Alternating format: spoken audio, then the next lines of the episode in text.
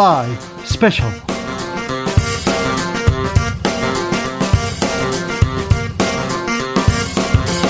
2021년 6월 5일 토요일입니다. 안녕하십니까. 주진우입니다. 토요일 이 시간은 일주일 동안 주진우 라이브에서 가장 중요했던, 가장 재미있었던 부분만 모아서 모아서 그렇게 듣는 시간입니다. 그리고 묻히면 안 되는 진짜 중요한 뉴스 이렇게 쭉 뽑아서 밑줄 쫙, 돼지꼬리 땡땡 이렇게 그리는 시간입니다. 자, 토요일에 토요일에 반짝반짝 빛나는 KBS 김비치라 기자 모셨습니다. 어서 오세요. 네, 안녕하세요. 네. 오늘부터 네. 매주 토요일로 자리를 옮겨서 여러분을 만나게 됐는데요. 네, 토요일에 우리 주진우 라이브의 친구입니다. 네, 영광이고요. 네. 일단 토요일에 바쁜 가운데서 여러분이 토요일 주진우 라이브 스페셜만 들어도 네. 중요한 뉴스 아실 수 있게 빛나게 알차게 준비해서 매주 오도록 하겠습니다. 아, 네, 기대가 됩니다. 네. 기대해 주세요. 네, 아무튼 잘 부탁드리겠습니다. 네. 우리 김기화 기자 잊었어. 갔어. 아 제가 지난 주에 이제 김기화 선배를 뵀는데 진짜 아쉬워하시더라고요. 뭘 아쉬워해? 아, 갔어. 네. 잘 사나 보자, 김기화. 제가 열심히 하겠습니다. 김기화의 빈자리가 전혀 느끼지 않을 거예요. 확신합니다. 자, 김빛이라 기자와 오늘부터 주진우 라이브 스페셜 달려보겠습니다. 이 지금 이 방송 영상으로 만나보실 수 있습니다. 그렇습니다. 지금 바로 유튜브에서 주진우 라이브 검색하시고 영상으로도 함께 해주시기 바랍니다. 네. 그러면 김비치라 기자 만날 수 있습니다. 그리고 김비치라 기자도 선물 줍니다. 네, 이거 선물이 중요하더라고요. 네, 중요해요. 일주일 동안 방송된 주진 라이브 어떻게 들으셨는지, 어떤 코너가 재미있으셨는지 청취 후기 상세히 간단히 또 남겨주시면 되는데요. 네. 세분 추첨해서 3만 원 상당의 선물 드리는데 당첨 메시지 받으시면 이번 주에는 치킨, 피자, 아이스크림 중에서 한 가지를 마음대로 고르시면 됩니다. 아, 고를 수 있어요? 골라 먹는 재미가 있네요. 그렇습니다. 이거 달라졌어요. 당첨만 네. 되시면 되니까요. 네. 여러분의 후기를 기다리고 있겠습니다. 알겠습니다. 김빛이라 기자는 이렇게 골라 먹고요. 이렇게 마음이 넓어요. 일단 기본적으로 김기화보다 3배 넓어졌다는 거예요. 지난주에 여러분. 아이스크림만 계속 주시더라고요. 그렇죠. 저는 뭐. 치킨과 피자도 가져왔습니다. 알겠습니다. 자, 일단 폭넓어진 주진우 라이브 스페셜 계속 어, 됩니다. 청취후기 어디 로 보내면 됩니까? 카카오톡 플러스 친구에서 주진우 라이브 검색하신 다음에 친구 추가하시고 후기 간단히 보내주시면 네. 되겠습니다. 김빛이라 기자가 준비한 뉴스 브리핑부터 시작해 보겠습니다. 네, 이번 주에도 정말 뉴스들 많았는데요. 네. 오늘 한번 꼭 짚고 가면 좋겠다 하는 뉴스들만 준비를 해왔습니다. 어떤 뉴스부터 만나볼까요? 일단 그 최근에 세종시 특공 문제 때문에 당 정이 긴급하게 10년 만에 이 제도를 완전히 없애겠다라고 해서 많은 예. 분들이 이제 청취자분들도 아 문제 많았던 이 제도 드디어 없어지는구나 하시겠죠. 아 없애야죠. 끝내야죠. 근데 이 제도를 없애는 게 문제가 아니라 지금까지 폐해들이 뭐가 있었고 네. 혹시 짚고 넘어가야 될 거는 없는지 들여다보는 게 또 언론의 역할 아니겠습니까? 중요하죠.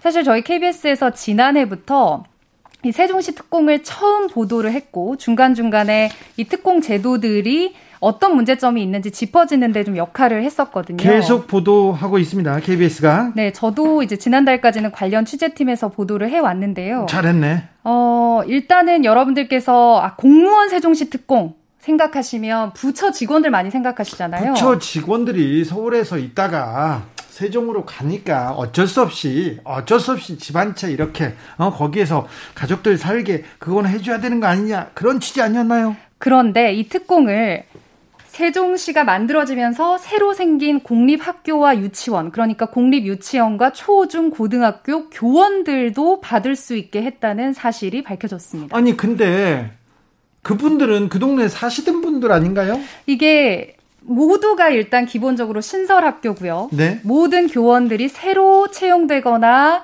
전입을 했기 때문에 따라서 이전 기관이 강제로 이주하기 때문에 세종시 특공을 주는 거였는데 이분들은 그렇게 보면 이 취지와는 전혀 맞지 않는 거죠. 그러니까요. 서울 서울이나 그 세종시, 충청 지역 외에서 외 지역에서 이렇게 이사 가면 좀 편의를 봐줘야지 그런 생각이 들기도 해요. 그런데 그 유치원 초, 중, 고 교사는 그 지역에서 오는 거 아닙니까? 그렇죠. 강제 이전이 아니라 본인들의 자유에 의해서 채용 결과가 일어난 것인데 네. 2012년부터 2019년까지 저희 KBS에서 취재를 해보니까 584명의 교원들이 특공을 받아갔습니다. 아, 네. 그래서 지난 2020년 9월 28일에 실제 뉴스가 나왔어요. KBS 보도 이후에 교원들은 특공에서 제외를 하겠다. 그때.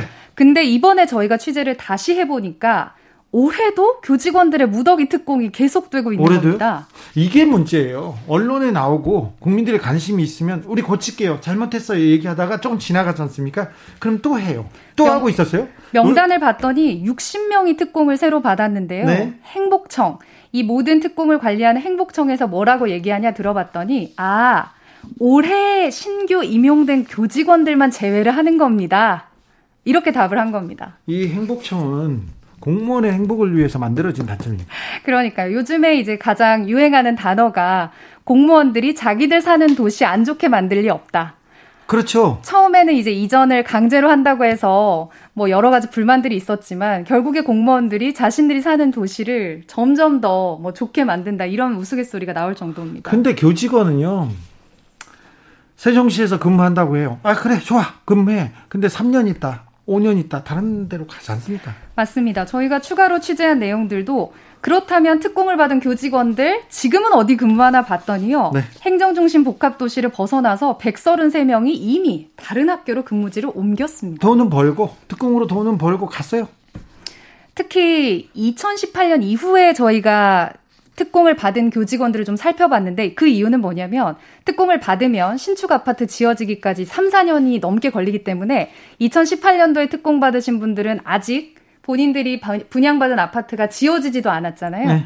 그러니까 살지도 않고 밖으로 나가거나 퇴직한 그런 교직원들도 여럿이 있는 것으로 파악이 된 겁니다. 결국 정말 제도 개선을 하자고 하라고 보도를 열심히 했는데 도입 취지도 여전히 무색하고 지켜지지도 않고 있는 사실이 확인된 겁니다. 분양 받기만 하면 시세 차익이 3배, 로또 이거 이런 제도를 구조적으로 좀 바꿔야 되는 거 아닙니까? 이 제도 바꿔야 되는 거 아니에요? 이거 조금 있다가 보도하자고 다시. 네. 한번 또 살펴봐 주세요. 알겠습니다. 주진우 라이브 스페셜에서 또 다시 특공 문제 잘 되고 있는지 한번 짚어볼게요. 다음 뉴스로 가보겠습니다. 네, 또 아파트 얘기 안 할 수가 없는데요. 네. 요즘에 이제 아파트 전세값 너무 올라서 특히 이제 결혼하는 신혼부부나 2030 혼자 사시는 분들은 그래 아파트보다는 새로 생긴 깨끗한 신축 빌라나 오피스텔 가자 해서 네. 많이 그쪽으로 몰리고 있잖아요. 빌라로 가야죠. 원룸으로 가야죠. 어쩔 수 없잖아요. 아, 그러다 보니까 또 이쪽 분야에서 보증금 먹튀 사기가 아주 기승을 부리고 있다는 얘기입니다. 또 여기는 어려워서 왔는데 이제 출발한다고 왔는데 또 여기를 이 노루목을 또 지키고 있는 또 사기꾼이 있군요. 현대 사회가 무섭습니다. 정신을 예. 바싹 차려야 하는데 제가 오늘 방법을 분들입니까? 좀 알려드릴게요. 네. 지금 이제 신축 빌라 우리가 구경 가면 어 시세를 살펴야 되는 게 우선인데 이제 주변 시세가 다 한 2억 원, 3억 원대다 보니까 네, 방두 개, 화장실 하나 얼마. 네. 방세개뭐 하나, 원룸 얼마 이렇게 붙어 있는데 비슷하죠. 시세가 형성돼 있습니다. 공인중개사에게 아 이거보다 조금 더 싼 매물 없나요? 이렇게 어, 물어볼 수도 있죠. 아니, 다 그렇게 물어보죠. 이거보다 더 비싼 걸로 주세요. 그런 사람은 없어요. 그래서 공인중개사가 아 있다. 네. 내가 시세가 2억 원인데 1억 6천짜리 집을 구해주겠다. 이렇게 얘기를 하는 겁니다. 어, 일단 뭐 한 20% 싸면 글로 먼저 가봐야죠. 근데 조건이 있다는 겁니다. 조건이요? 계약을 하고 보증금도 다 내는데 계약을 하고 돈 다 낸 다음에 전입 신고만 조금 늦추자라는 겁니다. 전입 신고만요? 왜요? 근데 얼핏 생각하면 일단은 뭐, 싼 가격에 들어가고 크게 큰 문제는 없는 것 같아요. 그리고 공인중개사가 중간에서 믿고 나를 중개해 주니까요. 네, 음, 나를 믿고 해라. 그러면 네, 부동산 아저씨만 믿고 사장님만 믿고 그렇게 할게요. 이렇게 할 수 있죠. 근데 이런 경우에 그 아주 짧은 기간에 돈을 받고 전입신고를 늦춘 그 일정 기간 안에 빌라 건물이 경매로 넘어가게 되면요. 어휴. 이 임차인의 세입자, 세입자 경우는 최후순위 채권을 받기 때문에 돈도 아예 못 받는 경우가 많이 일어나고 있다고 합니다. 이거 그냥 그러면 그냥 전세 보증금 뺏기는 사기 아닙니까 사기? 또 하나는 뭐냐면요 참 어려운 게 싸다고 해서 혹해서도 안 되고 비싸도 혹해서도 안 됩니다. 네? 방금 말씀드린 사례보다 더 많이 일어나는 일이 소위 요즘에 깡통 전세 사기라고 하는 건데요. 깡통 전세요. 깡통 전세 이제 많이 알고 계시죠. 집값보다 예. 전세금이 훨씬 더 비싸 버리는 상황입니다. 네. 근데 이게 아파트에서는 사실 우리가 그런 요즘에 일이 별로 없죠. 그런 일 별로 없습니다. 네. 시세가 워낙에 많이 알려져 있고 근데 깨끗한 빌라 들어가면 어 신축이고 깨끗하고 하니까 뭐 어차피 전세인데 네. 이집 살자 하고 들어가면 알고 보면 전세 보증금은 3억 원인데 집값은 2억 5천인 겁니다. 아, 그래요? 그렇게 되면 어떤 일이 일어나냐면요. 이제 문제는 바로 이 전세 기간이 만료되는 시점이 오는 거죠. 만료됐는데 주인이 그러면 신축 빌라나 오피스텔은 전세 세입자들 수요가 많기 때문에 전세 수익 시장은 전세값은 뭐 그대로일 수 있는데 집값은, 그 집값은 더 떨어지기 마련이거든요. 아, 계속 떨어지겠죠. 그렇게 되면 집주인이 나 못 줘 그냥 네가 알아서 경매로 해라 나 이렇게 망했어. 나오는 거예요. 나 없어. 그러면 어디서 집값보다 더 비싼 집값이 3억 원짜리인데 뭐 그걸 더 받는 사람을 자기가 구해올 수도 없고 결국에는 본인이 강제 매입을 하지 않으면 보증금 음. 돌려받을 길이 없는 사고가 일어나는데요. 음. 이게 작년 한 해만 해도 이런 식의 방금 말씀드린 이 사기가 3천 건 정도가 일어났다고 합니다. 아, 네. 자, 그런데 네, 이런 사람들 많아요. 많아. 아, 슬프다. 진짜 서럽습니다. 네. 전세를 들어갈 때 확인해야 될 것도 많고 보증금 그러니까요. 정말 돌려받을 길이 없는 사기가 어, 많은 거죠. 그러니까요. 근데 그래도 우리 그 법이 임대인들 그리고 보증금은 지켜주려고 많은 좀 안전망을 만들어놨는데 좀 보증금 좀 돌려받을 길 없나요? 좀 찾아주세요. 제가 취재를 직접 그 지지난달에 관련해서 피해자들을 만나 보니까 네. 이게 결과부터 말씀드리면 방법이 거의 없습니다. 그래요?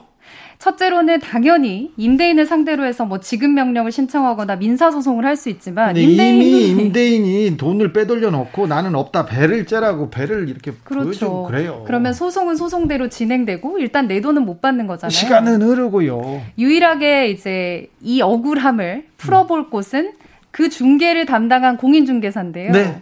공인중개사도 맞습니다. 공인중개사도 계약을 할 때는 열심히 도와주시지만 실제 사기에 가담이 돼 있다거나 이걸 증명이 돼도 혐의가 인정돼도 500만 원 이하의 과태료 정도가 전부입니다.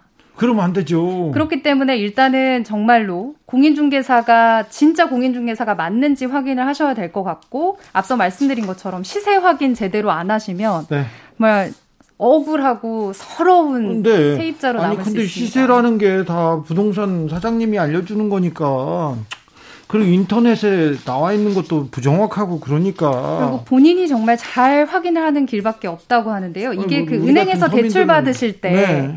어느 정도 그 주변 시세에 대해서 감정을 좀 받을 수가 있대요. 아, 그, 그래서 그, 공인중개사만 너무 믿지 마시고 여러 음. 방법을 확인하셔야 정말 몇 번이고 확인하셔야 된다는 사실을.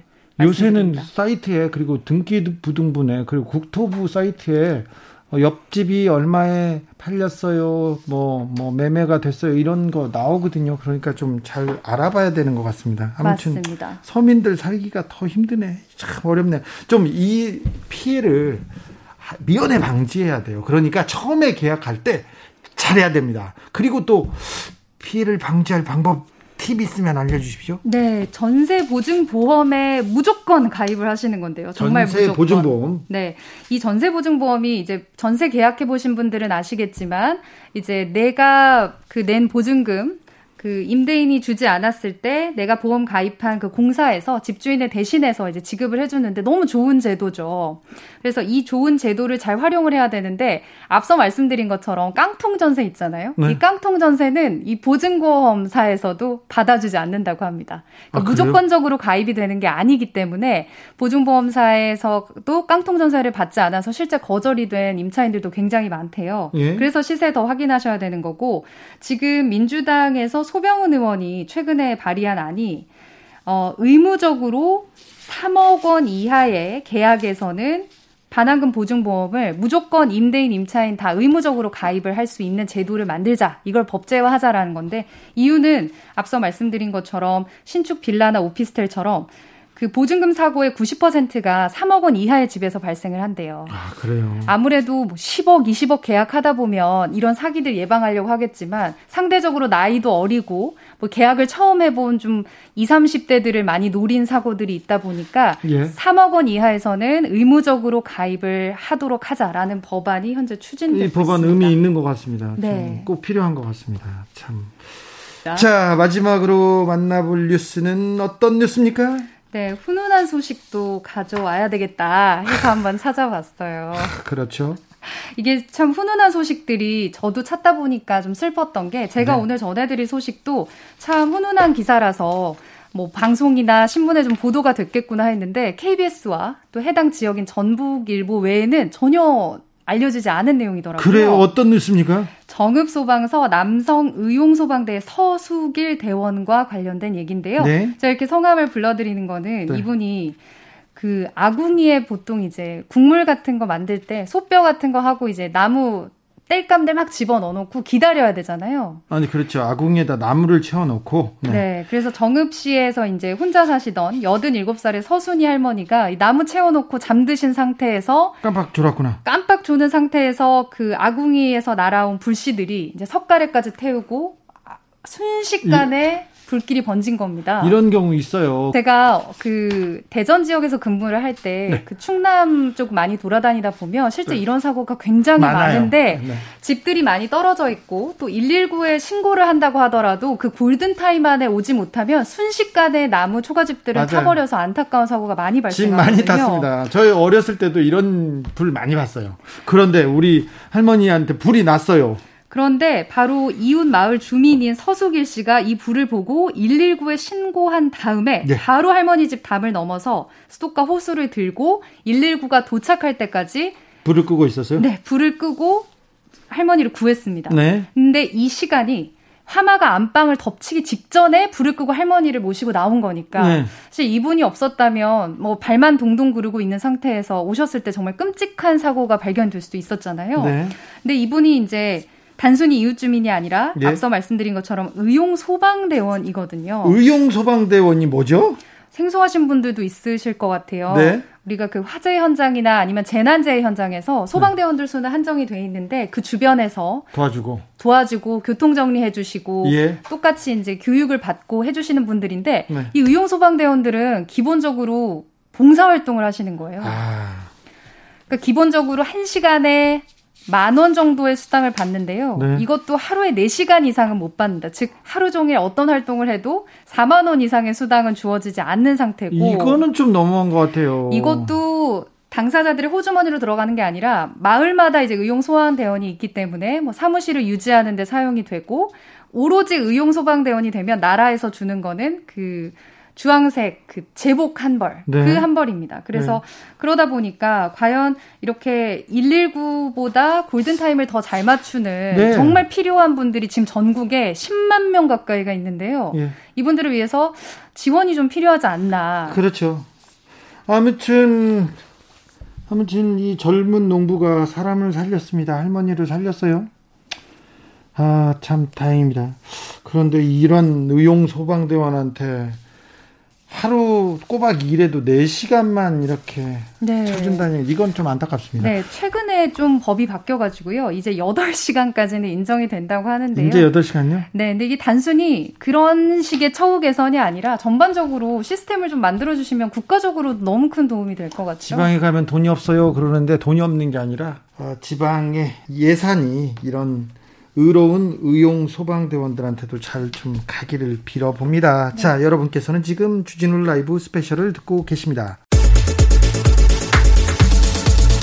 주진우 라이브 스페셜. 주진우 라이브 스페셜 김빛이라 기자와 함께하고 있습니다. 본격적으로 주진우 라이브 스페셜 하이라이트 장면 다시 듣기 시작해 보겠습니다. 오늘 어떤 장면 골라오셨습니까? 비치라 기자? 네, 이번 주를 가장 뜨겁게 달구고 있는 뉴스라고 해도 과언이 아니죠. 예. 성추행 피해를 당한 공군 부사관이 극단적인 선택을 한 사건이 발생을 했는데요. 네. 신고 후에 이제 보호를 받기는커녕 엄청난 회유와 압박이 이어진 사실들이 최근 이제 보도를 통해서 확인이 될 수 있는데요. 네. 공군 내에 또 다른 정말 입에 담기도 어려운 성폭력 사건이 있었고 역시나 무마되는 그런 일들이 이어지고 있다는 주장이 나왔습니다. 기자회견 진행한 임태훈 군 인권센터 소장과 자세한 이야기 나눠봤죠. 말하기 어려울 정도로 안타까운 사건인데 사건을 당하는 것도 고통스러운데 그 이후에 벌어지는 일은 진짜 끔찍해요. 지옥일 것 같아, 정말. 이게 저는 정말 듣고 믿을 수가 없었던 게 단순히 처음에 저는 그 임태훈 소장님이 기자회견을 하실 때, 예. 뭐, 불법 촬영을 했다라고 네. 해서 소위 이제 생각할 때 뭐 이렇게 길에서 걸어가는데 뒤에서 뭐 여군들을 평가했다거나 사진을 찍었다거나 몰래 숨어서 이렇게 이런 건 줄 알았는데 아예 여군들의 숙소를 무단 침입을 해서 불법 촬영을 한 다음에 그걸 여군들 이름 폴더별로 정리를 한 파일들이 파일을, 네. 컴퓨터에 네. 가득했고 군 인권센터에 피해자가 신고를 한 것만 대여섯 건인데 파일의 숫자와 기간의 방대함을 봤을 때 이건 정말 장기간으로 이루어진 범행이었다라는 게 이제 소장님이 얘기해 주셨잖아요. 네, 이거 박사비 박사방의 조주빈이 막 갑자기 생각나더라고요. 이 사람이 지금껏 계속 상습적으로 한두 번이 아니라 그리고 사람마다 이렇게 잡아서 파일링을 했다고요. 와, 이거는 진짜 왜 군대 갔어, 이 사람? 이거 찍으러 간 거 아니에요? 그리고 더 놀라운 사실은 그냥 부사관이 아니라 군사경찰 소속 부사관이니까요. 네. 이런 문제들을 담당해야 될 수사를 담당하고 조사를 담당할 분이 이런 행동을 하면서 부대 내에서 여군들과 장시간 있었다는 거죠. 아니, 그러니까요. 그런데 충격적인 건 그 이후의 처리 과정이에요. 처리 과정이에요. 가해자를 피해자하고 분리시키고 수사를 해야 될 거 아닙니까? 감찰을 해야 될 거 아니에요? 그런데 안 돼요, 전혀. 그임 그 소장님도 엄청 분노를 하셨던 게 이게 분리는 당연한 것이고 지금 범죄로 구속 수사를 해야 될 상황인데도 그 분리를 했다라는 것도 정문에 있던 초소에서 일하던 그 군사 경찰을 후문으로 보냈다는 거 아닙니까? 이게 무슨 분리예요? 그러니까 이 얘기는 피해자는 계속 부대 내에 다니면서 저 후문만 그럼 난 안 가야 되나? 뭐 이런 상황인 거죠. 말도 안 되는 상황인 거죠. 명확하게 아니 이분이 무죄 추정의 원칙 존중합니다. 이분이 명확하게 좀 나는 뭐 억울하다. 나는 어떻게 뭐 얘기해 보게 뭐뭐 뭐 어떻게 어떻게 나의 무죄 무죄를 밝히겠다. 좋다고요. 그런데 일단 기본적으로 수많은 불법 촬영물이 나왔지 않습니까? 아. 그리고 이거 피해자가 있지 않습니까? 이건 명확하게 지금 당장 못 잡아가면 어디 감금 어디에 분리라도 해놔야 되는데 이것도 안 되고 있어요. 군이 기본도 못 하고 있습니다. 기본도 안 돼요. 요즘 세상에 밥 그렇게 주는 데가 어디 있어? 돈이 없냐고요. 아, 정말 저 그 식판을 본 충격을 잊을 수가 없는 게 정말 요즘 세상 2021년도에 먹을 것 가지고 장난치는 곳이 군대였습니다. 식판값은 안 받아요. 그리고 인건비도 안 받고 그, 그 거기 땅값도 다 안 받고요. 임대료도 없어요. 그 그 돈 가지고 그냥 그냥 재료값이야 식재료값 그것도 60만 명이 55만 명이 사 먹는 그러니까 양질의 밥 제공할 수 있어요 밥은 먹여야 될 거 아니에요. 그 임 소장님도 저도 정말 궁금했던 게 이게 사진을 찍은 정말 특수한 상황에 특수한 부대만 그랬을까였는데 이게 전체 급식 현황을 여, 물어보니까 군사 기밀이라서 안 된다라는 뭐 비공개 답변을 받았다 이렇게 인터뷰를 하셔가지고 군사 기밀 좋아해요. 진짜 분노가 나더라고. 이번 그 뼈아픈 사고에서 이번 기회에 좀 네. 배우고 어, 조금 더 나아지는 그리고 이제 또 군대 인권을 생각하는 그런 군대로 거듭나길 바라보겠습니다. 네. 더 자세한 이야기가 궁금하신 분들을 위해서 저희가 수요일 훅 인터뷰 하이라이트를 준비했거든요. 지금 듣고 오도록 하겠습니다. 큐! 공군에서 그 우리 민간에서 얘기한 경찰이 있어요. 군대도 그걸 네. 이제 헌병이라고 하는데 최근에 이제 명칭을 바꿔서 군사 경찰이라고 합니다. 네. 이 군사 경찰 소속 부사관이 여군들의 숙소를 무단으로 침, 침입해서 네. 불법 촬영들을 했고 그리고 그것 그것을 넘어서서 그 여군들의 신체를 이제 몰래 불법 촬영한 것들이 이 발각이 된 겁니다. 이게 네. 처음에 이제 무단 침입했다가 발각이 돼서 현행범으로 이제 그 뭐 체포됐기 때문에 이 사람의 이제 그런 컴퓨터들 뒤져봤는데 거기에 그 피해 여군들의 이름에 이름에 여러 가지 폴더가 있고 그걸 클릭해서 들어가면 그런 불법 촬영물들이 그대로 이제 있었던 것이죠. 네. 근데 문제는 예? 그 피해자들과 가해자들을 분리하지 않았습니다. 아 그래요? 예, 피가해자 분리 원칙은 군대 내 성폭력 가이드라인의 가장 기본인데 예? 성폭력 가이드라인이 전혀 작동하지 않은 것이죠. 예? 앞서 그 말씀하신 것처럼 어 지금 국민적 공분을 하고 있는 그 여군 하사 사망 사건도 피가해자가 분리되지 않았기 때문에 발생한 사건이기도 하거든요. 네, 네. 그렇기 때문에 이런 부분에서 우리 군이 시스템이 다 무너졌다라는 인식을 해야 되는데 네. 뭐 그런 인식은 전혀 없는 것 같고요. 예. 그 이거에 대한 책임도 좀 그 공참모총장이나 군 수뇌부가 져야 되는데 네. 뭐 그런 움직임도 없습니다. 그래서 일단은 이런 문제들이 발생했으면은 일단은 피가해자 분리가 돼야 되는데 하지 않았고 소장님 예. 피해자고 불 가해자하고 분리를 해야 되는데 그러면 네. 군 경찰 네. 헌병들은 그러면 네. 어떻게 지금 처리하고 있었어요? 가, 뭐 처리하지 않고 지금 최근에 분리라고 하면서 정문 초소에서 일하던 가해자를 후문으로만 이동시켰거든요. 네. 그러면 이제 피해자들은 후문을 못 다니는 거죠. 그리고 어차피 이 사람은 부대를 활보하고 다니기 때문에 언제 어디선가 마주칠 수밖에 없는 상황인 거죠. 네. 그러니까 2차 가해가 여전히 벌어지고 있는 상황인 겁니다. 2015년에 군에서 종합적인 대책 이렇게 내놓고 성범죄 무관용으로 처리하겠다 이렇게 얘기했는데 아직도 네. 그냥 2차 가해 그냥 계속 어 벌어지고 있네요. 이거 공범 역할 아닙니까, 사실? 네, 그렇죠. 뭐, 그 원 스트라이크 아웃 제도를 뭐 실행하겠다 했지만 전혀 작동되지 않는 거죠. 엄밀하게 얘기하면은 이제 가해자는 그 굉장히 과하다 싶을 정도의 인사조치를 통해서 타부대로 전출을 보내야 되는 게 맞습니다. 전출이 아니라 이거 감옥 가야 될 일 아닙니까? 그러니까 이제 우선은 피가해자 분리가 우선 원칙이니까 예. 방출을 하면서 사안의 경중을 따져서 이것이 구속이 필요한 사안이라고 판단되면 거기서도 구속시킬 수가 있거든요. 그렇죠. 타부대에서. 네. 그러니까 우선은 피해자의 스트레스와 위협 상태를 해소시키는 게 1차적 목표인 그렇죠. 거죠. 그래서 분리해야 된다는 얘기를 먼저부터 네. 하는데. 네. 그래야지만 이 가해자를 비호하는 세력들이 가해자 중심으로 형성되지 않는 거예요. 그렇죠. 그리고 지휘권자의 어떤 일벌백계 의지를 어, 일사천리로 천명하는 방식이기도 하죠. 네. 근데 그런 것들이 전혀 작동되지 않고 있다라는 것은 우리 군의 인하당 전력이 전후회가 여전히 작동 잘 작동하지 않는다. 이런 군대가 전쟁을 하면은 아군끼리 총질할 개연성이 매우 높다. 아 그래요? 예, 네, 그렇죠. 왜냐하면 베트남전에서 상관 사례가 굉장히 많았거든요. 그거는 그 상관들이 가혹행위나 구타나 이런 병영 부조리가 있었기 때문에 불만을 품은 하급자들이 상관을 향해서 총을 쐈거든요. 네. 그러니까는 결국 우리 군에 이적 행위를 하는 거나 마찬가지입니다. 이런 행태는. 아무튼 네, 이런 그 범죄 행위를 덮어주는 게 이 소속 네. 부대에 네.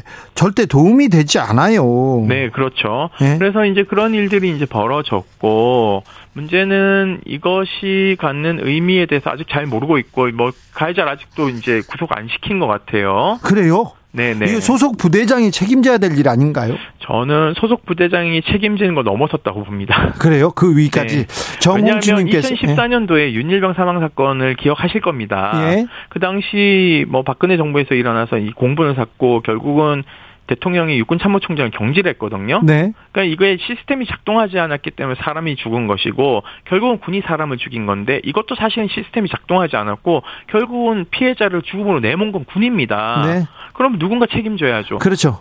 네. 정홍주님께서 매뉴얼 자체가 없다고 봐야 하네요. 얘기합니다. 1053 매뉴얼은 있습니다. 매뉴얼은 매, 있어요? 예, 매뉴얼을 작동을 안 하는 거죠. 아 그렇습니까? 그러면은 이거는 지휘권자가 문제가 심각한 거고 그걸 점검하지 않은 군 정권을 가지고 있는 각군 총장들이 잘못한 거죠. 5526님은 피해자와 가해자를 분리하는 건 기본 중에 기본 아닌가요? 우리나라 군대는 기본도 안 되는 겁니까? 기본도 안 지키는 겁니까? 아니면 둘 다입니까? 제발 기본을 지키세요 얘기합니다. 1053님은 아 군대는 언제쯤 바뀌는 걸까요? 전역한 지 20년 다 돼 가는데 제가 군인일 때랑 별반 달라진 것 같지 않 네요 얘기합니다. 아, 저기 얼마 전에 있었던 아, 이 공군 부사관 성추행 사건으로 돌아가 보겠습니다. 아 남자친구를 통해서 무마를 시도했다는데 이게 말이 됩니까? 어떻게 혼인신고 날 극단적인 선택을 할 수밖에 없었는지 이 사건의 가장 큰 문제는 뭐라고 보십니까? 어, 우선적으로는 피해자에게 공감을 하지 못하는 그 우리 군 수뇌부의 인식이 그대로 투영됐다고 보시면 될 것 같고요. 취시해서 덮으려고 했어요? 네, 그렇죠. 왜냐하면 이 사건이 발생을 하면 통상적으로 지휘권자에게 보고를 하고 그 다음에 지휘권자는 이것이 범죄라고 판단됐을 때는 곧바로 군사 경찰에 그 상황을 알리고 적극 수사를 해야 된다고 이제 고발을 해야 되는데 네. 이제 이 밑에서는 이제 무마하려고 이 상급자들이 대대장에 보고를 못하게 했어요. 예. 이거를 안 가족들이 항의를 하자 그제서야 대대장에게 보고를 하고 대대장이 군사경찰에게 신고를 해서 수사가 진행됐지만 인사 조치를 하지 않은 거죠. 피가해자 분리를 하지 않고 심지어는 그 가해자의 동료들이 군사경찰에 가서 피해 가해자의 선처를 요구했습니다. 네. 그러니까 이런 것들이 이제 부대를 떠날 수밖에 없는 환경을 만든 거죠. 네. 그래서 전출을 피해자가 희망하는 상황에까지 이르게 됐습니다. 예. 그래서 이제 피해자가 전출을 갔는데 전출 간 곳은 그렇게 전출 가면 소문 다 나거든요. 그렇죠. 그러니까는 굴러온 돌 내지는 굉장히 문제 일으키고 온 사람 취급을 하기 시작하는 거죠. 네. 그러니까 결국은 극단적 선택을 할 수밖에 없었다라는 것을 군이 스스로 좀 인지해야 되는데 뭐 아직도 잘 모르는 것 같고요. 더 문제는요. 네. 코로나 방역 지침이 있음에도 불구하고 회식을 했고요. 아, 그럼 안 회식, 되죠. 회식 자리에 술 술을 술자리에 불러내면 안 되죠. 기본적으로. 그러니까 어머니 제가 어제 만났는데요. 어머니께서 네. 굉장히 화가 나는 건 우리 딸이 3년 동안 군대와 비슷한 군사 고등학교를 다녀서 정말 열심히 항공 관련된 일을 했고 그래서 어렵게 군인이 됐는데 난 이렇게 밤마다 불러내서 술자리에서 이렇게 취급하는 것을 보고 너무 놀랐다. 밤마다 그, 그 그날 네. 하루뿐만이 아니었네요. 사건이 일어나고도 막 술자리 부르고 막 이랬어요. 그러니까 일어나고도요. 예, 그러니까 이 사람들이 저, 정말 개념이 없네요. 뭐 개념도 없고 뭐 하여튼 인간 이하라고 보시면 됩니다. 제가 봤을 땐. 그래서 이 문제에 대해서 어머니는 우리 딸이 우리 딸로 이제는 끝나야 된다. 그러니까 2013년도에 15사단에서 벌어진 그 상관에 의한 그 성추행에 의해서 사망한 사건이 유사하거든요. 네. 그 이후에 뭐 근절하겠다고 했지만 8년이 지난 시점에 이게 재발됐거든요. 네. 그러면은 이거는 누군가 책임을 져야 되는 거죠. 아버님, 어머님은 딸의 명예가 회복될 때까지 장례를 치르지 않겠다. 지금 빈소도 차려놓지 않고 있습니다. 네네. 네. 그래서 영현실에 사, 그 시신이 있는 관 앞에 사진 하나 하고 꽃다발만 있어요. 예. 연일 가서 오세요. 아버님은 수술 때문에 또 건강도 안 좋으시고. 네. 그래서 많은 시민들의 위로가 필요한 상황입니다. 네. 지금. 7936님께서 군에서 이런 사건 생기면 진급할 때 감점 감점 요인이 됩니다. 이런 것 때문에 사건을 덮으라고 했습니까? 뭐 그런 것도 있죠. 인사적 불이익이 있는데 이제 네. 그것뿐만 아니라 이게 유죄를 받잖아요. 네. 일단 기소가 되면은 직위 해제가 되고 네. 그리고 유죄를 받게 되면은 연금이 자기가 넣은 것만 찾아가요. 국가가 아, 준 거는 박탈되는 겁니다. 아니 그건 당연하죠. 네. 이분은 지금 감옥 가야 될 일이에요. 그러니까는 이게 그 가해자가 어 기혼이면 가족이 똘똘 뭉쳐서 구명 운동을 또 해요. 그러면 군인 가족들은 또 같이 사니까는 끈끈하잖아요. 탄원서를 막 써줍니다. 네. 근데 피해자는 그 미혼인 분들이 많거든요. 네. 비혼인 분들이 많으면 이분들은 자기 편이 없는 겁니다. 아, 약자지 않습니까? 네, 그렇죠. 자, 그런데 가해자와 사건을 덮으려 시도한 군 관련자들 이거 엄정 수사해서 엄정 처벌해야 됩니다. 이 지휘 계통도 다 수사해서 엄정 처벌해야 됩니다. 그렇죠? 뭐 그렇습니다. 일단은요, 저는 공군 참뭐 그 공군 참모총장께서 작년에 취임하셨는데요. 취임 전에 지금 합참의장이신 원인철 그 대장이 공군 참모총장이셨습니다. 그 당시에 네. 공군에는 양성평등 자문위원회를 구성했습니다. 네. 그렇다면 이거는 군 수뇌부가 그러한 문제를 해결하기 위해서 그 기구를 만들었는데 취임하고 나서 지금 현재까지 단 한 번도 이 회의를 주재하지 않았대요. 누가요? 위원, 뭐 지금 공군참모총장이요. 총장이요? 네, 그래서 제가 여쭤봤어요. 진짜냐 물어봤더니 네. 위원들이 얼굴도 못 봤다라고 얘기를 하시더라고요. 아, 좀 문제가 큰 것 같습니다, 공군. 네, 왜냐하면요. 이게 취임 인사차 이런 위원들은 한 번씩 봅니다. 그래서 회의를 주재하면서 문제점에 대해서 이야기를 듣고 그것에 대한 시정 명령을 내려야 될 책임자이죠. 그리고 수시로 이런 일들이 벌어졌을 때 지휘 조언을 저희한테 해달라라는 길을 열어야 되는데 네, 그렇죠. 그런 소통 구조가 다 막혀 있는 거죠, 기본적으로. 4397님께서 성폭력 사건은 외부에 알리 알지 못하게 이렇게 조용히 조, 조치해야 피해자가 현실 복귀가 가능한 것 아닙니까? 이렇게 묻, 묻습니다. 이 의견에 대해서는 어떻게 생각하시는지요? 전 동의합니다. 근데 문제는요, 그게 안 돼서 저희한테 오는 거예요. 그렇죠. 내부에서, 내부에서. 내부에서 다 문을 두들겼는데, 네? 내부의 시스템이 다 망가진 거예요. 예?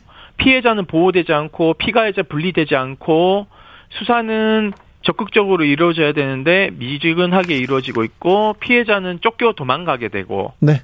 이런 상황이 반복돼서 정신과적 치료를 받게 되고 스트레스도 높고 하니까 결국 극단적 선택으로 내몬 군인 거죠. 그렇죠. 예, 이런 시스템을 바꾸자고 계속 저희가 주장하고 있지만 네. 그게 잘 안 되는 거죠. 그래서 저는 차라리 이렇게 자신 없으면 우리 민간은 저희 부설 기구에도 군성폭력 상담소가 있듯이 외부에 맡겨야죠. 외부의 피해자들에게 언제라도 전화해라. 네. 그러면 비밀리에 할 수 있거든요, 저희도. 네.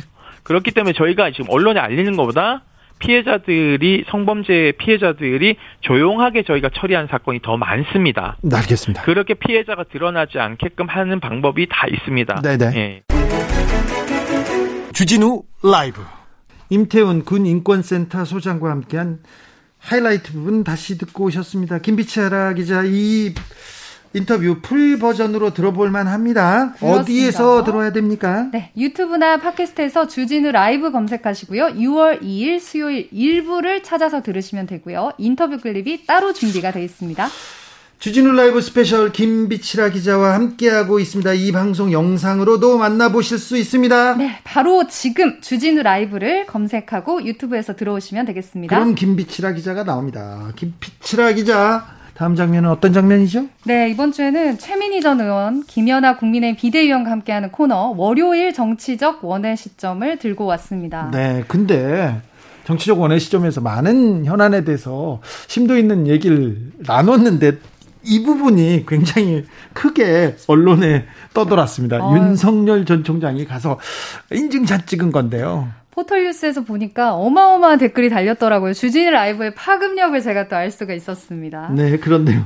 그런데 뭐 그렇게 어떻게 보셨는지 지역 피하는 전혀 아니었고요. 다른 내용도 아니었었는데 어, 최민희 의원은 민주당이나 여당에서 이런 일이 있었으면 언론에서 들고 나섰을 텐데 조용하네요. 이런 식이었지 않습니까? 강원도는 방역 지침이 없나까지는 괜찮았는데 이 강원도는 뭐 모든 것에 치해법 정 권 지대구나. 이 발언을 할 때 저도 약간 아 이거는 충분히 기사화가 될 수도 있겠다 생각이 네. 들더라고요. 그 기, 순간에는 기자들이 이거 이거 자르는 거 있잖아요. 그 단어만 그 문장만 보면 어 이거 뭔가 이렇게 해서 쓰는데 그럴 수 있죠. 아니나 다를까 제대로 썼어요. 그럼, 막 썼어요. 그래서 엄청 저도 아, 이 주진 라이브의 파급력과 그 김연아 비대위원이 말씀해 주셨지만 그 언론에서는 말 한마디 가지고도 정말 10개, 100개의 기사를 만들 수 있기 때문에 네. 조심해야겠다 네. 생각했습니다. 아무튼 이게 그렇게 큰 의미였는지는 뭐 주진우 라이브 스페셜을 쭉 들어보시면 어, 여러분이 판단하시면 됩니다. 여러분이 판단하셔서 나는 저거 문제 있다. 그런 문제 있는 거고요. 없다 그러면 너무한다 그러면 그런 건데 여러분이 직접 판단하도록 저희가 음. 판단은 여러분의 몫으로 남겨두겠습니다. 이날 다른 얘기도 많이 하셨어요? 이 전당대회가 진짜 뜨겁잖아요. 국민의힘 네. 전당대회가. 그래서 저도 김연아 비대위원 어떻게 보고 계실까 싶었는데 뭐 많은 분들이 얘기하는 것과 똑같았습니다. 지금 이제 가장 핫한 소식이 과연 나주 나경원, 음. 주호영, 중진이 이준석을 이기기 위해서 단일화를 할 것인가 여부였는데 네. 역시나 공개적으로 단일화하면 역풍 불 것이다 이렇게 좀 잘라서 말을 하셨고 실제 지금 두 후보도 어 우리 단일화 그런 거 생각해 본 적도 없어 선을 긋고 있잖아요. 지금 이미 그런 그 시간을 그 타이밍을 놓친 거 아닙니까? 그래도 정치는 어떻게 될지 모르잖아요. 네. 제 생각에는 만약에 단일화 여지가 남았다면 뭐 이틀 전, 사흘 전까지는 충분히 여지가 있다고 봅니다. 그렇습니까? 오랫동안 국민의 힘을 어, 담당했던 김비철아 기자의 분석이었습니다. 어, 그리고 어, 민주당 부동산 정책에 대해서 또 김연아 의원 좀 약간 부정적이더라고요. 네. 사실 저도 계속 그 기자들의 수다에서도 세금 얘기 많이 했지만 실제 이게 재산세, 양도세, 종부세 같은 경우는 올해뿐만 아니라 이제 내년에 현실화 됐을 때 국민들이 어떻게 받아들일지는 정치인들도 초미에 관심을 갖고 보고 있기 때문에 요거 어떻게 할지는 아직 이제 마무리는 안 됐지만 김연아 비대위원 얘기한 것처럼 양도세, 종부세 같은 것들 선거 앞두고 어떤 셈법으로 민주당이 했는지 이 부분은 정말 자세히 좀 볼 필요도 있을 것 같아요. 기본적으로 이게 부동산 정책이 그 너무 가파르게 올라버린 부동산 가격을 좀 안정시켜서 서민들도 좀 진입할 수 있게 해달라 이렇게 생각하는데 오르 올랐는데 거기서 세금을 내려서 가지고 있는 사람들, 집 가진 사람들의 세금을 내려서 좀 부담을 줄여 줄여주자 이렇게 방향이 선회한 것 같아서 지금 이거 이 부분에 대해서는 민주당 지지자도 국민의힘 지지자도 약간 불만이 좀 있는 것 같습니다. 네. 근데 또 불만을 또 언론에서 또 잘 만들고요. 야당에서 그렇죠. 또그 부분을 잘 지적합니다. 이제 선거가 또 다가오는 시즌이기 때문에 네. 부동산 세금 얘기는 계속 나올 것 같습니다. 계속 나올 때마다 큰, 큰, 그, 큰 싸움이 일어나게 될 것 같습니다. 네. 더 자세한 얘기 궁금하시죠? 월요일 정치적 원의 시점의 하이라이트 부분을 이어서 듣고 오겠습니다. 큐! 아, 국민의힘 분위기는 어떻습니까? 네, 저희요. 네. exciting 하죠. 지금이요. 그렇죠. 네. 어, 이준석 돌풍, 어우, 점점 무서워집니다. 호랑이가 되고 있어요. 호랑이 등에 탔다고 했는데, 음. 호랑이처럼 보입니다. 아, 그러세요? 네. 네, 네. 호랑이는 많았어요, 근데. 그동안. 네. 아니, 네. 뭐, 예. 자, 그런데, 자, 이준석을 그 다선의 음. 의원들이 음. 만약에 이렇게 단일화를 하면 이게 판도가 좀 바뀔 수 있을까요? 물어보고 싶습니다. 어, 이제 뭐, 그, 표면적으로 내가 누구와 단일화 하겠다, 이렇게 하는 방법이 있고요. 네. 내부적으로 저희 이제 이준석 최고 후보와 나머지 네 분 중에서 그네 분들에게 지지하고 있는 정통 지지층들이 이제 다르게 뽑을 경우, 네. 그래서 이제 표가 당선 가능성이 높은 사람에게 이제 몰릴 경우 네. 이렇게 두 가지로 볼 수 있는데 일단 뭐 공개적으로 단일화를 할 경우에는 오히려 역풍이 불 거다. 어 진짜 영선인 저 신인 후보자 하나를 잡기 위해서 단일화를 하냐. 그렇죠. 뭐, 예, 이런 역풍이 불 거다라고 하는 것이 중론이고요. 그다음에 이제 그러면 암묵적으로 아 오히려 어 대세가 지금 뭐 이준석 최고와 또 나경원 대표가 아니니까 그럼 될 사람을 뽑아주자고 해서 정통 지지층들이 좀 다르게 뽑을 경우에 대해서는 아직 변수가 좀 남아 있는데 모르겠어요. 저희 그러니까 이제 인위적인 그런 인위적인 단일화는 없을 것 같다 이렇게 보시는 거죠? 네, 일단 뭐 그렇습니다. 네. 자, 어떻게 보세요?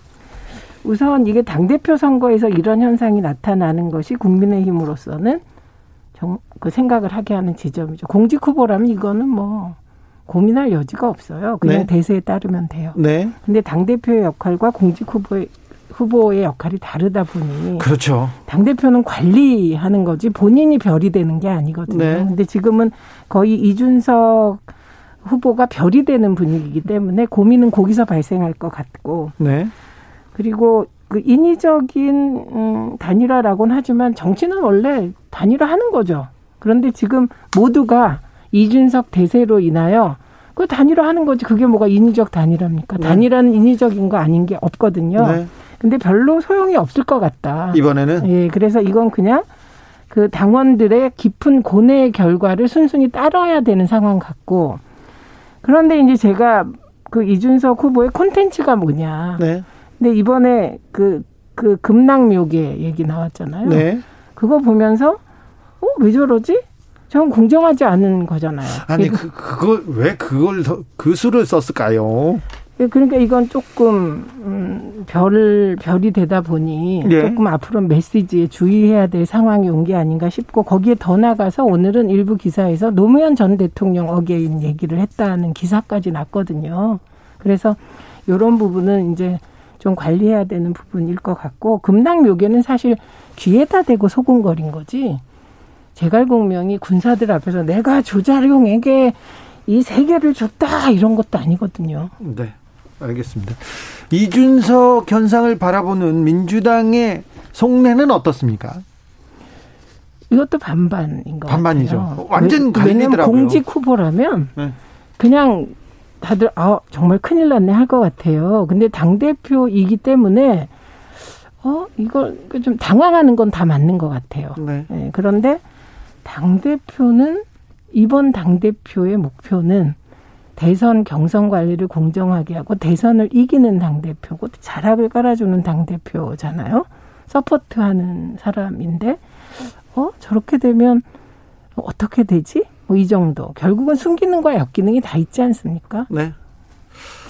음. 윤석열 전 총장이 권성동 의원을 만났어요. 왜 권성동 의원일까요? 많은 사람들 중에 처음으로 만난 정치인이 왜 권성동일까요? 김연아 의원님 뭐라고 합니까? 아니요, 권성동 의원이 지금 뭐 당 지도부도 아니시고, 네. 예, 그러니까 제가 봤을 때는 뭐 당의 지도부를 만나신 것 같지는 않고요. 네. 어, 권성동 의원이 검사 출신이시잖아요. 아니, 검사 출신 많잖아요, 그 아니, 그 중에서도 그분하고 친소 관계가 있었겠죠. 저는 그렇게 생각하는데요. 그또 음. 다른 뭐 숨겨진 뭐가 있지 않을까요? 글쎄 이제 오늘 기사 나온 거를 봤기 때문에 뭐 저는 거기까지. 네. 음. 근데 음 그냥 유유상종. 유유상종. 유유상종. 편한 분들이 검사끼리 만난 거니까 네. 뭐 좀 지켜봐야 될 것 같고 그거보다는 강원도는 방역 지침이 낮은가 보죠. 그렇게 마스크 안 쓰고 여섯 명 정도가 사진 찍고 이런 사진을 그냥 올린 거 보고 어 강원도는 방역 안 하나? 저는 그런 생각이 제일 먼저 들었고요. 아, 그래요? 그리고 어떤 여성의 어깨를 잡고 사진 찍은 게 나왔더라고요. 근데 그건 어깨 잡으면 요새 굉장히 민감한데, 어, 하여간 강원도는 모든 것에 좀 치외복권지대구나, 이런 생각을 먼저 했습니다. 참 위험한 발언이신 것 같은데. 아,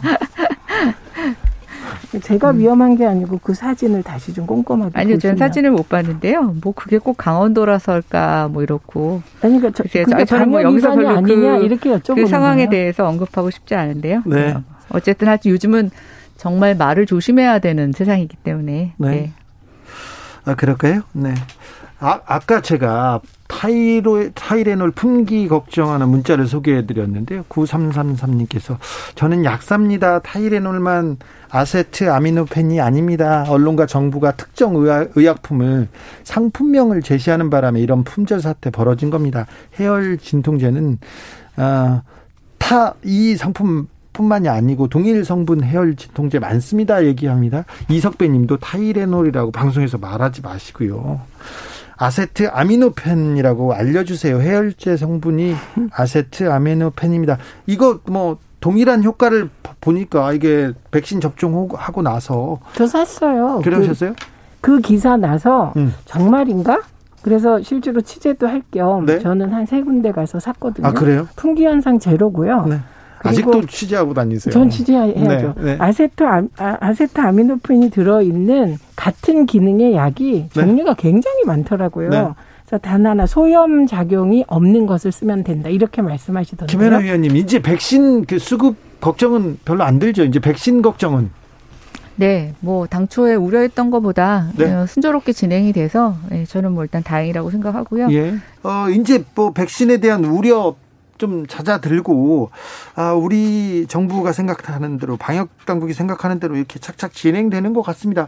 조선일보도 이제 백신 홍보 전도사로 갑자기 돌변했어요. 음. 저 예전에는 뭐뭐 뭐 백신 맞고 다리 마비 뭐 뭐뭐 뭐, 뭐 사망 이런 기사 가장 많았 많이 나왔던 조선일보인데 우리도 백신 맞읍시다 이런 기사도 냈고요. 60세 이상 백신 1차만 맞아도 감염 예방 효과 90% 사망 예방 효과는 효과는 100% 이런 기사도 썼더라고요. 어찌 보셨나요? 저 깜짝 놀랐어요. 네? 지난 주말에 이게 토론 주제로 올라왔어요. 근데 네? 모든 패널이 그쪽은 이제 야당 쪽 패널도 있었는데 조선일보 기사가 딱 뜨는 순간 네. 다 그냥 웃더라고요.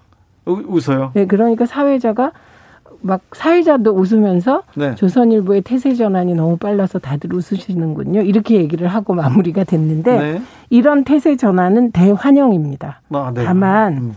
어, 그렇다고 백신의 부작용에 대한 기사가 사라지는 것 또한 저는 문제라고 생각합니다. 아, 그래요? 예, 이번 백신은 충분한 임상 실험을 거치지 않았기 때문에 네. 과학적이고 합리적인 근거로 백신 부작용, 면역 반응과 다른 오히려 비판해 달라. 예, 설명해 주고 네, 설명해 주고. 설명해주고 대비책. 예를 들면 어떤 의사는 걱정이 되면 음, 맞기 전날 전해질 액을 맞아라, 수액을 맞아라 이런 제안을 하시더군요. 네. 그래서 이런 정보를 제공하는 건 필요한 역할이라고 생각합니다. 네, 김연아 의원님. 네, 오늘 제가 이 코너에서 좀 당황하고 있는데요. 당초 질문에 없었던 얘기가 이게 이제 막 얘기가 되면서 두 분이 막 주고받거니 하시는데 추가적으로 할 말이 없네요. 그래요? 네. 네. 자, 1521님께서 이준석 바람을 지켜보는 상대방의, 상대 당의 심정을 한마디로 이렇게 하면요. 그 거친 생각과 불안한 눈빛과 그걸 지켜보는 넌. 그건 전쟁 같은 아마 이런 심정 아닐까요? 나이가 아니라 생각이 젊은 겁니다. 더 이상 진보와 보수의 시각으로 볼 수 없습니다. 젊은 사람들은 진보, 보수, 어, 이렇게 나누어 보지 않고요. 민주당, 국민의힘 이렇게 나누어 보지 않는 것 같습니다. 그죠? 네, 그렇죠. 저는 이번에 이준석 후보의 저 돌풍 모든 정치권에서 의미 있게 봐야 된다고 생각을 해요. 그래서 저는 이미 당대표가 되든 안 되든 어, 이준석 후보가 주는 메시지는 충분히 그에게 승리를 그러면, 안겨줬다고 네. 생각을 하고 있고요. 이번 당권 레이스의 승자는 이준석입니다. 네, 그리고 아까 뭐 댓글에 올려주신 시청자분 얘기도 있지만 나이의 문제가 아니라 이제는 생각이 젊어야 된다라는 거, 예, 저는 뭐 명백히 이번에 드러났다고 보고 있고 아마 뭐 이번에 진짜 이준석 최고보다 나이 많은 모든 정치인들이 아마 이 메시지를 젊게 하는데 노력하는 서로 경쟁이 일어날 거라고 생각합니다. 네. 이준석 저 전 최고처럼 네. 좀 강하게 세게 이렇게 던져야 되는데 김연아 위원은 그런 쪽은 아니잖아요. 아, 아니 근데 그거는 저는 각자 자기의 어떤 특징이라고 캐릭터라고 생각을 해요. 근데 어 제가 정치를 하는 거는 제, 저는 제 스타일이 필요하다고 생각해요. 네. 네. 주진우 라이브. 최민희 전 의원 그리고 김현아 국민의힘 비대위원과 함께한 월요일 정치적 원의 시점 하이라이트 부분 다시 듣고 오셨습니다. 이 방송 full 버전은 어디서 듣는다고요? 네, 유튜브나 팟캐스트에서 주진우 라이브 검색하시고요. 5월 30일 월요일 1부에서 2부까지 쭉 이어서 들으시면 됩니다. 코너 클립은 따로 준비가 되어 있습니다. 김빛이라 기자와 함께한 주진우 라이브 스페셜 첫 시간 여러분은 어떠셨습니까? 좋았다고요? 알지요. 그러면 에이스인데 KBS 에이스인데 무슨 소리예요? 반짝반짝. 김빛이라 기자 어떠셨어요 오늘? 아, 저 지금 시간이 어떻게 갔는지 모를 정도로 네. 목요일 날 나왔을 때 이제 15분 정도 대화를 나누는 시간을 주셨는데 네. 좀 길게 얘기할 수 있어서 좋고요. 네. 여러분들의 의견들 많이 수렴을 해서 정말 꼭 알아야 되는 뉴스들 가져오도록 하겠습니다. 그러자고요. 우리가 좀 게시판에 올라오는 얘기를 잘 좀 듣고 네. 우리가 그 기사도 전해주고 그리고 또 그 얘기를 토대로 우리가 취재도 좀 하고 그러자고요. 그러겠습니다. 자 앞으로도 잘 부탁드리겠습니다. 네. 선물 주고 가셔야 돼요. 네, 선물 소개 다시 해보겠습니다. 중요하 가장 중요하더라고요. 아유, 선물이. 예. 일단 김비치라기 전에 세 개 골라 먹는다니까 세 개. 자. 네. 카카오톡 플러스 친구에서 주진우 라이브 검색하시고 친구 추가를 하신 다음에 일주일간 방송된 주진우 라이브 어떤 것도 좋으니까요. 청취 후기 남겨주시면요. 저희가 세 분 골라서 선물 드리는데 3만 원 상당의 치킨, 피자, 아이스크림 중에 원하시는 걸 다 고르실 수가 있습니다. 김빛이라 기자 감사했습니다. 고맙습니다. 주진우 라이브 스페셜 여기서 인사드리겠습니다. 저는 다음 주 월요일 오후 5시 5분에 돌아옵니다. 지금까지 주진우였습니다.